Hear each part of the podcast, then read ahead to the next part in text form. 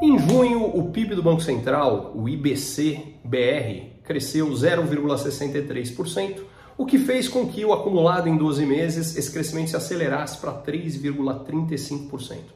O crescimento no segundo trimestre, em relação ao primeiro, descontando os efeitos sazonais, foi menor do que ele tinha sido. Ainda assim, é, foi um crescimento significativo e o mais importante. Com o processo de início da queda de taxa de juros, é provável que haja uma aceleração desse ritmo de crescimento no terceiro e mais ainda no quarto trimestre. E isso, por sua vez, é como a gente entra no ano que vem.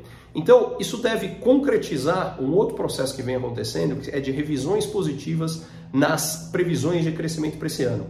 Quando a gente começou o ano, o mercado previa que esse crescimento do P I B esse ano seria só de zero vírgula cinco por cento. Atualmente, essas previsões estão em dois vírgula três por cento.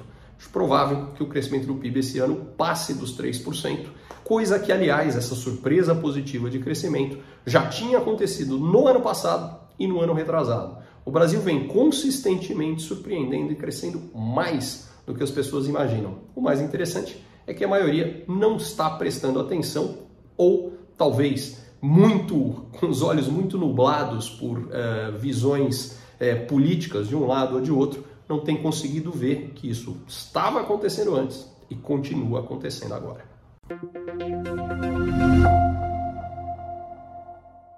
Curtiu esse conteúdo? Assine para receber quando cada um dos próximos for publicado. E, se de repente você achar que algum colega, amigo ou alguém da sua família pode gostar também, lembre de compartilhar. Até a próxima!